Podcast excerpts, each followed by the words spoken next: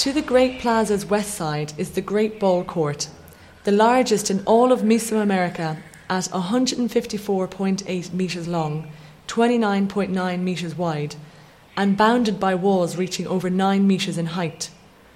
It was designed along a north south axis with sloped panels at the bottom of the vertical walls bearing three separate 40 foot long curved murals that depict ritual beheadings.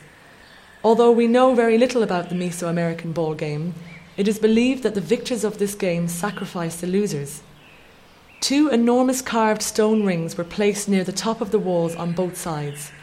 The inaccessible placement of these seemed to indicate that it was highly unlikely they were actually employed during the game itself.